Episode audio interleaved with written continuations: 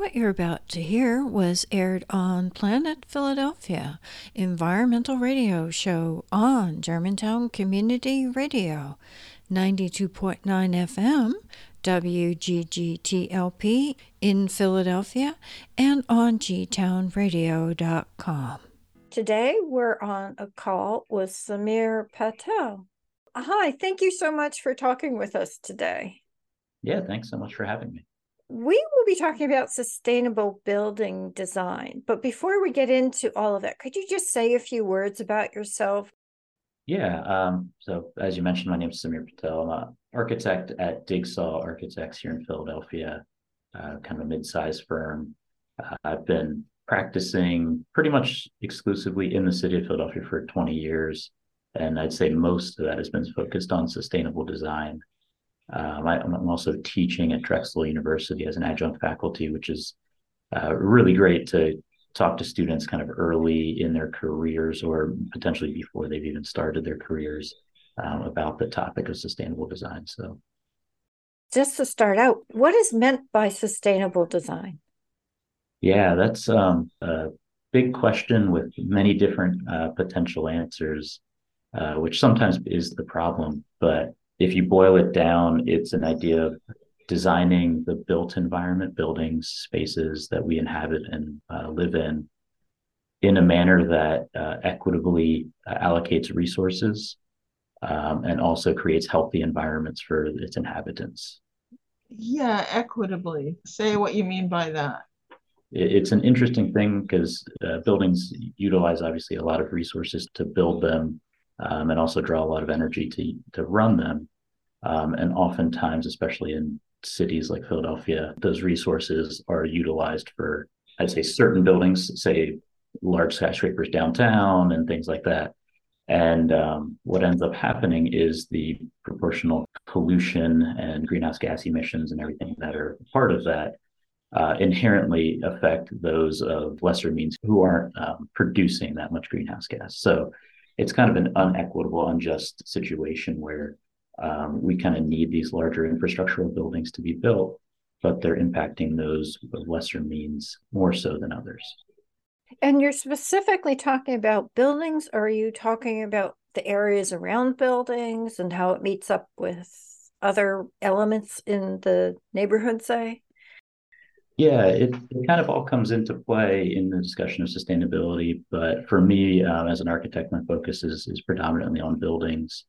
Um, although obviously we do get into a lot of landscape and, and even as a firm, we do a lot of kind of auxiliary spaces, I'll say, that are between the buildings, you know, several, a lot of parks and kind of green spaces for people to inhabit. When you're talking about sustainability, you're not necessarily talking about environmentally sustainable building, or are you? I think the the major focus over the years has been on energy efficiency, um, and and somewhat rightfully so. As time has progressed, that scope or that discussion of sustainability has broadened quite a bit. More recently, especially when you start factoring in time, uh, that discussions revolved around embodied carbon footprint, which is the emissions and everything like that from the building infrastructure, so the materials that it takes to build buildings. But there's also a lot to do with human health, uh, especially as it relates to things like biophilic design or how can buildings connect people with nature. Um, you know, we spend a lot of times in buildings. Unfortunately, a lot of time the materials we're surrounded by are not great for our health. The views or lack thereof are not conducive to human health. Um, the, the indoor air quality and the comfort levels are, are not conducive to, to human health. And so, unfortunately, the industry has gone that route, but there's a lot of emphasis on sustainable design as a whole to treat broad scope of, of topics. So it sounds like the whole concept has grown and changed over the last few years. Yeah, similar to a lot of the discussion around sustainability, I think it's it's more that folks have started to understand that there's kind of an intermix of all these elements together. You know, as we start to move buildings off of fossil fuels and move them to be kind of all electric buildings, we can also shift them to clean energy, which helps with air quality. As we insulate buildings better and make them more airtight, we're making them more energy efficient, but we're also able to provide better indoor air quality for folks, which obviously in the context of the pandemic that we had a few years ago is a really important topic. Everyone's starting to realize that this isn't kind of a cut and dry thing as uh, let's do a net zero building and energy is kind of all we need to focus on. I think everyone's starting to realize that it's uh, a, a lot more broad than that. Let's then define what a net zero building is, because you hear a lot about achieving net zero. Again, similar to sustainable design, a, a bit of a blurry definition. Um, and that's because there's a lot of different agencies and rating systems that have different definitions of it. But at its core, uh, what net zero has been defined at, at was a building, usually on an annual basis, that uses as much electricity as it can generate. So typically via solar panels on the roof. As time has progressed, that definition has has changed a little bit to also include things like the embodied carbon footprint. So now it's talking about net zero for the entire carbon footprint of the building, um, not just operational. Uh, and also, I'd say historically, it's always been focused on site electricity. So how much uh, electricity does the building use at its site? Um, more and more recently, there's been discussion of what's called source energy. So it's taking into account how the energy is being generated at the plant and how it's being delivered to the site, which is a, a, could be a major impact depending on the region that you're in within the United States.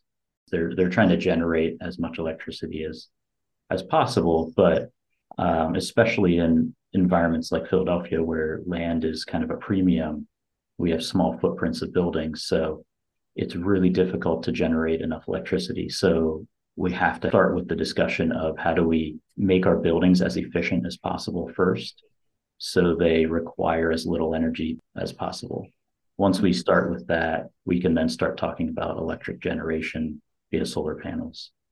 And do you include things like geothermal yeah, oftentimes, um, again, a little bit difficult to do in the city, although it has been done um, on a handful of occasions. But geothermal is a great way to uh, create an efficient energy system. You're kind of using the fact that it's a fairly constant temperature below ground throughout the course of the year to bring in that regulated air temperature instead of pulling in, say, zero degree in the wintertime or you know 90 85 90 degree weather in the summertime and having to adjust it, you're pulling from the ground, which is kind of more of a steady, somewhere in the 55 degree range. Well, there are a number of green rating certification systems for buildings. Could you describe what those are and compare and contrast them? Yeah, there's a, a lot of different rating systems. I think um, recently I saw somewhere that there was over 60 rating systems across the world. But essentially, what they're trying to do is create a checklist for designers, developers to work through the design process and come up with a building that's sustainable. So, ones like LEED, uh, there's Living Building Challenge. They're a little bit more holistic in their efforts. So, they're looking at uh, reducing the energy footprint, looking at materials and ma- the, the material health looking at kind of also uh, tie into infrastructure uh, around them, bicycle networks, things like subway or bus lines. You know, are you trying to develop in those regions? So they're very broad. There's other ones like Fitwel, and there's a well building standard as well. Those are really focused on human health. And there's one called Passive House, which is really focused on energy. And somewhat as a byproduct, it ends up focusing on indoor air quality as well. So they do tend to overlap more and more. We're seeing as folks go for, say, Living Building Challenge, which is a, a very hard to hit target. Um, people will bring in things like Passive House to meet the energy goals of, of Living Building Challenge. So there there is some overlap there. I'm sorry, you mentioned the term passive house. What do they mean by that? I'm glad you asked that question because I think a lot of folks get confused between um, I think it was say in the 60s and 70s there was uh, passive solar housing, which was very uh, kind of popular. Uh, this is a bit different from that. This is a certification system, and I believe it was a mix of Germany and Canada that were pushing this. Essentially, what it is is is a high level of insulation on your envelope, uh, an extremely airtight building design, looking at things called thermal bridging, which is where your um, insulation may have breaks, especially at junctures between windows and walls and things like that. There's areas of no insulation often. Um, so this is limiting that. So it's creating an extremely efficient building enclosure. Um, and it's using principles based in building science. So it's really understanding how those walls work, how the thermal insulation works with the air barrier to create a, a great thermal envelope with an airtight building, but also looking at moisture management. So not just rain and things like that, but how do we prevent condensation and mold within the walls, uh, which is a really critical topic as well for indoor air quality. I think also earlier you said something about more airtight buildings being better air quality. So, yeah, I thought that that made them worse. Actually, I guess yeah. it depends on the on the materials in, in the house and what chemicals leak out of them. There's a handful of things that go into play here, and, and this is a common discussion too, because when you create these airtight buildings, you do need to in, introduce mechanical ventilation, especially in climates like ours where you know maybe half the year you, you don't want to open your windows it's a bit too cold so with that mechanical ventilation, you're filtering the air that's coming in and you're controlling where the air is coming in from. Traditionally on, on homes, we've kind of relied on them being naturally leaky because of the fact that there are the holes and gaps and things in places. The unfortunate part there is it's usually that that air is coming in in places that you don't want it to. So that's the same place that rodents or water are coming in. So there's often mold and, and uh, air quality issues. So the idea behind a passive house is if you can get that airtight envelope, you're introducing mechanical ventilation to also bring in fresh natural air. And then you're having to heat and cool very minimally. Often in, in this region, you can get away with barely using your heating even throughout the winter. It's, it's a very efficient way to do things. Because people are the most knowledgeable and familiar with LEED and mm-hmm. have already built a lot of buildings like that, maybe you can talk about the criticisms of LEED. Yeah, there's a lot of discussion about that. And LEED when it started, did a fantastic job of kind of getting the, the discussion going and uh, somewhat proliferating the idea of sustainable buildings throughout the world of developers and people who are in charge of designing and, and building large scale buildings. I, I think over time, the criticism has been that they're not pushing hard enough to meet the goals that we need to um, as a society to you know stay within kind of these climate boundaries that have been defined. I think the other problem with some of the certification systems like LEED is that they're checklist based. So instead of having a, an idea of a holistic design approach from the beginning, you end up kind of chasing these points. And it may be that it's not the best thing for the building, but you can get an easy point by doing something. I think their their idea was let's get everyone used to this, and then they've been kind of adjusting as they go and tightening the restrictions.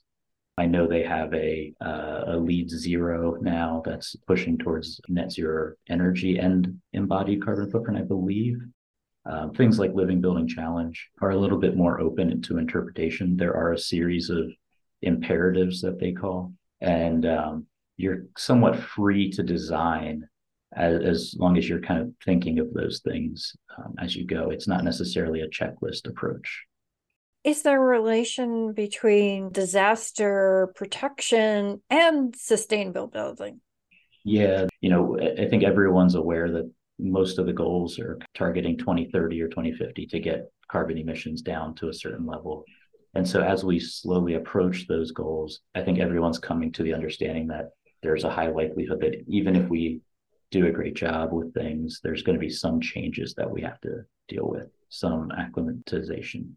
So the topic of resiliency has become a, a really important one, which deals with what you were just referring to. You know, there's regions that are going to have more severe weather systems and severe weather patterns. And how do we deal with that? How do we mitigate that? There needs to be a lot more thought put into that than, than, than there has been. I think it's a really critical thing, especially in again in the context of what we were talking to related to equity because it's it's one thing when industries or people have the money to kind of build these more robust buildings but um, the folks that don't have that financial means it needs to end up getting built into code and built into legal means to actually make sure that all buildings are kind of built that way and that leads into affordability Yeah, there's been a, a, a really great push in the low income housing market. Essentially, uh, the way the tax credits work is there's a series of bullet points that if you hit these metrics, you get a point or two. And as they look at which projects will receive low income taxing credit, they're looking at those points. Pretty recently, there's been a major push around the country to incorporate things like uh, passive house and sustainability into those points. So if you're targeting a passive house project, you can get additional points to that. And, and that would still be at low income housing? It would be affordable to do that? Yeah, it would still be affordable because the government would be subsidizing portions of it. Now, the other thing I'll say is when uh, you talk about affordability, that's a big topic in sustainability. And I think part of it is because it's been always thought of as an add on. So typically, what happens is we design buildings, and then towards the end, someone will say, "Well, let's let's see how we can make this sustainable. Can we add some things to it?" And and the cost goes up drastically um, if we're able to incorporate that into our design process in like a holistic way, talk about it early and get everybody to buy in on it, typically the cost isn't nearly as great as what it used to be. It's pretty low actually.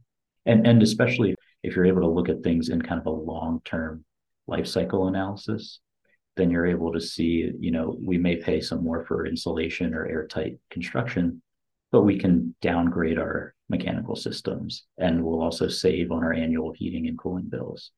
So, kind of in the long term, this will end up paying off. And it also, in, in terms of health, there's been a lot of studies that have shown uh, incidence of things like asthma are much lower in, in children who live in passive houses because the air quality is much better. It really does have a kind of a wide uh, range of benefits. I would be interested in your thoughts about the trends in sustainable designs. The firm I work for here, we tend to try and stay away from trends necessarily, but there are a few themes that tend to pop up uh, in our work quite a bit. And I see those themes somewhat starting to make their way into more and more buildings, one of which is materiality and really thinking about the materials that we use and how we use them. Um, we often tend to lean towards more natural materials and materials that have kind of a connection to a place. So, not exactly sustainability in the way that I think most people tend to think about it, but it is trying to connect buildings to their place and to a community and one of the things that's really great about doing that, other than you know, idea of it being contextual, is that when people fall in love with a building and when they can uh, kind of be a part of the building, it's less likely that they're going to tear it down when it needs to be retrofitted for another use. So the building's going to last longer. Um, when we're using natural materials, things like brick are really great because they have this durability and longevity. I, I think the other critical piece of it is manufacturing of those materials. And as we're um, in crunch time here, trying to make as large of an impact as we can quickly, it becomes really critical how the materials we use get manufactured. So I'll use continue to use brick as an example. Um, in working with Glen-Gery, they they're doing some really great stuff to bring the carbon footprint of their manufacturing processes down. So not only do they have a sustainable material, but they're trying to manufacture it in a way that's sustainable. That goes to kind of that idea of the embodied carbon footprint of the, of the project. People talk about manufacturing buildings or homes in factories and then bringing them to the site. Uh, so, are you talking about stick built, just site built homes? Or are you talking about broader processes? We typically stick built still there has been more and more prefabricated construction. There's pluses and minuses to it. I, I think a lot of folks, when they think of prefabricated, are thinking, uh, let's say, like a hotel, where like each room could be individually built and then it's kind of dr- craned into place. That's less the case, and, and more and more what we're seeing is panelized modular wall systems. Each individual wall is built the same way it would be on site, but it's done in a factory where there's better working conditions, better um, for safety, but also for tolerance. And then everything gets built and shipped to the site. But the great part of that is on site, the trades can just work as they normally would. They're still dealing with wood framing or metal framing, but they're able to have that tolerance. I don't think that inherently the uh, prefabrication is more sustainable, but I am seeing a lot more companies dive into that sustainable market where they're prefabricating exterior wall panels that have insulation built into them, have air barriers built into them, and they've kind of done that building science to make sure that they're sending a, a good wall to you. I mean, you're talking about using natural products from the area where the building is. Talking about using wood in skyscrapers, does that really make sense? So that's a, a, really big trend right now is kind of a shift back to using mass timber and large timber construction. Um, there are have, have, been a lot of studies on, on it, and it, it is extremely safe. I think everyone's fear is fire. Really, what ends up happening is these pieces of wood are large enough that the exterior of them gets charred, and when it gets charred, it creates somewhat of a fire coating to it. So it does have an inherent fire rating to it. Sometimes it's more beneficial than steel, even because what happens with steel is it'll heat up to a certain point. And when it hits that moment of elasticity, it'll go from kind of working to complete failure. Uh, with wood construction, it'll kind of slowly deteriorate over a long period of time. And so it's still allowing enough time for folks to get out of the building, but there isn't kind of this uh, moment of collapse. But but I also worry about cutting down all these trees to make these buildings. Yeah, that's a really big topic that's being researched right now, and um, there's a couple of things to that. One is how do we manage those forests properly? That's a really really critical piece. Also, the other thing is where are we getting the wood from? Oftentimes, especially if you're in kind of the southeast region here, it's actually cheaper and more efficient to get that cross laminated timber, that CLT as they call it, from Europe rather than from Canada or even the Northwest. It, you, you have to factor in the, the transportation and the environmental aspects of that. And I think from what I understand of it, as long as it's a managed forest, it can work really well. But there is a large kind of um, gap between all buildings going to wood. And if that's the case how do we how do we manage enough forest to make that happen? And can we manage enough forest? There's a lot of talk about solar windows and there's a new radiating paint so that you paint the wall and the heat just goes off into the stratosphere.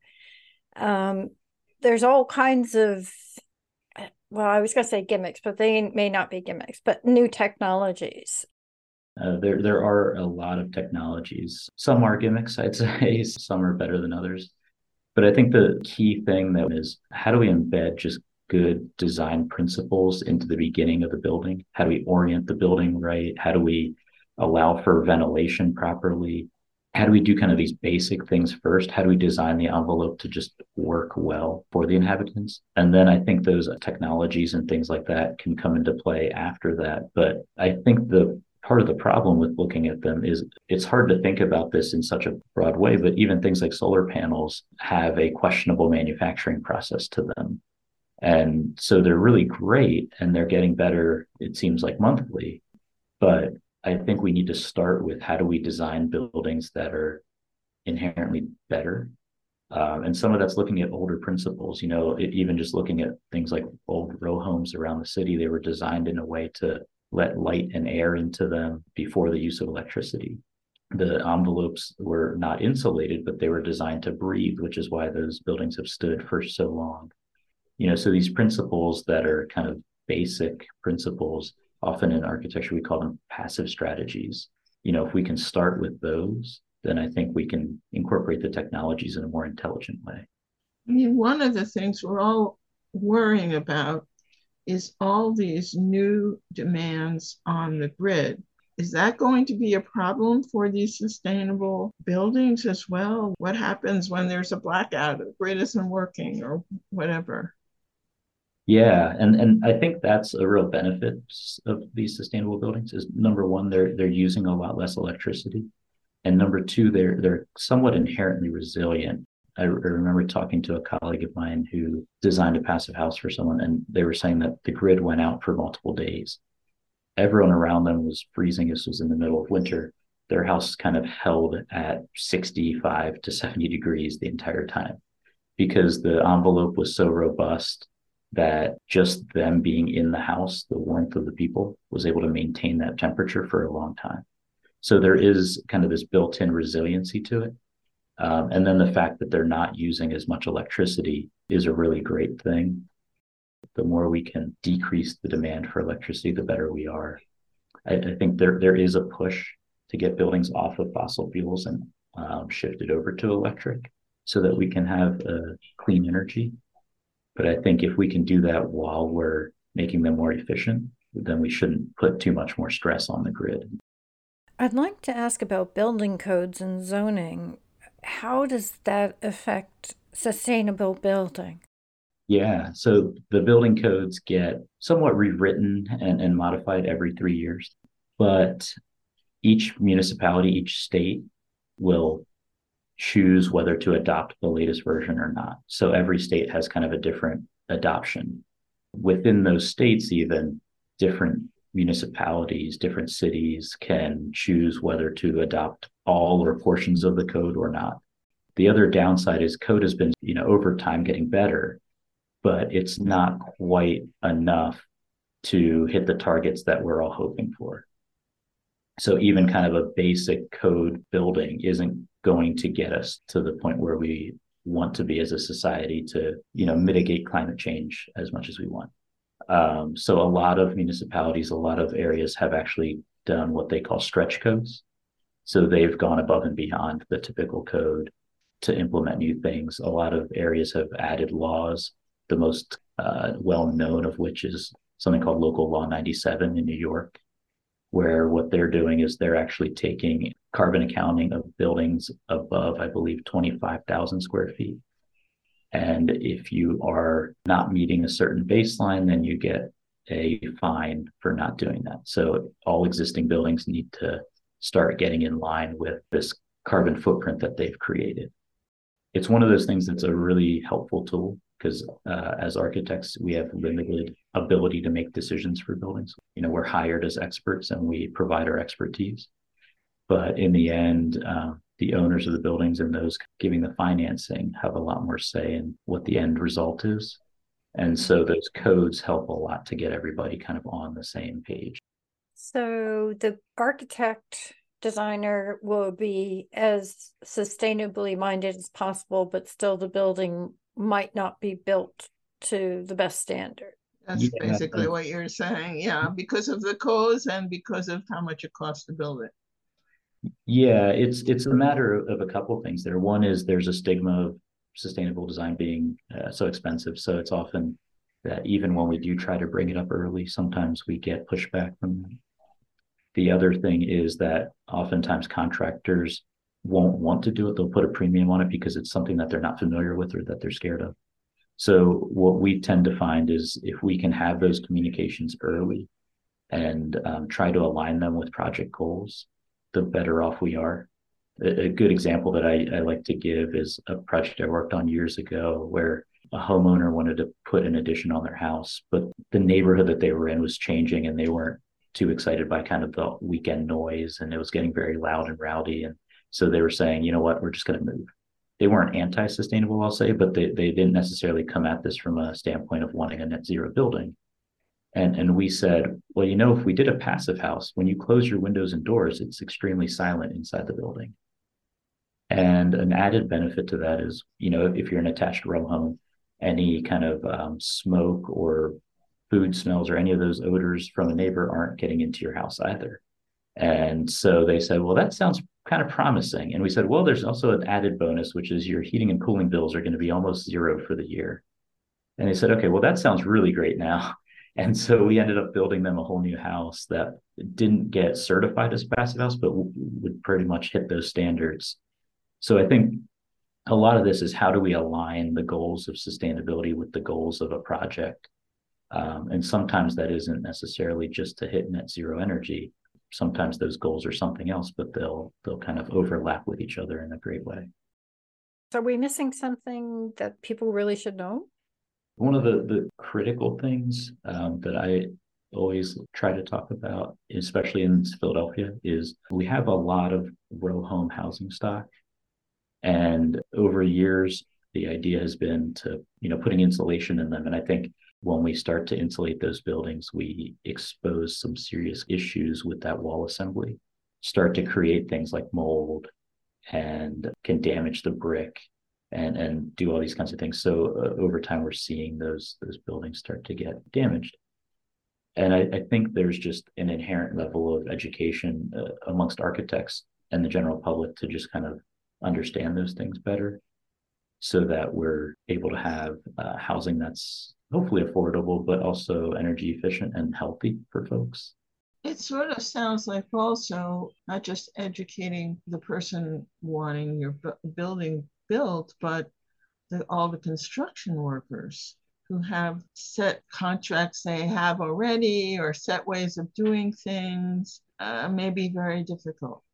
Uh, fortunately, a lot of contractors are starting to learn about it um, and starting to incorporate it into their practices. So it's becoming pretty standard, which is really great. Anywhere people can find out more? Yeah, um, Green Building United's a good one. There's uh, AIA, which is uh, American Institute of Architects. A long time ago, we spoke to some architects in the field of biophilia. Yes. Yeah, biophilic design is is really tied in with uh, something I kind of briefly mentioned, which is like connecting people to nature through building. Right. There's been a lot of studies that are really interesting with biophilic design. Um, one showing that students' um, attention spans and their test scores have gone up drastically if they're able to look out of a window and see a natural environment rather than another building or a roofscape. The interesting part there is looking out and seeing another building or a roofscape, almost the equivalent of not having a window as far as students' attention spans concerned. But just a couple seconds of being able to look outside and see nature is enough to reset the brain and allow students to refocus. So and there's there's similar studies with biophilic design and its impact on like on the office and, and workspace and worker productivity and happiness and um, and health. So I, I, think the idea of biophilic design is a, a, really critical aspect to it all. Thank you so much for talking with us today Thanks yeah a lot. this was fantastic if you want to know more about Planet Philadelphia, go to planetphiladelphia.com. You could also find out more about other G Town Radio programming by going to gtownradio.com. I hope you will consider making a small monthly donation to help Planet Philadelphia continue presenting interviews on important underreported environmental topics and exploring their complexities and intersections. Thank you so much for your support.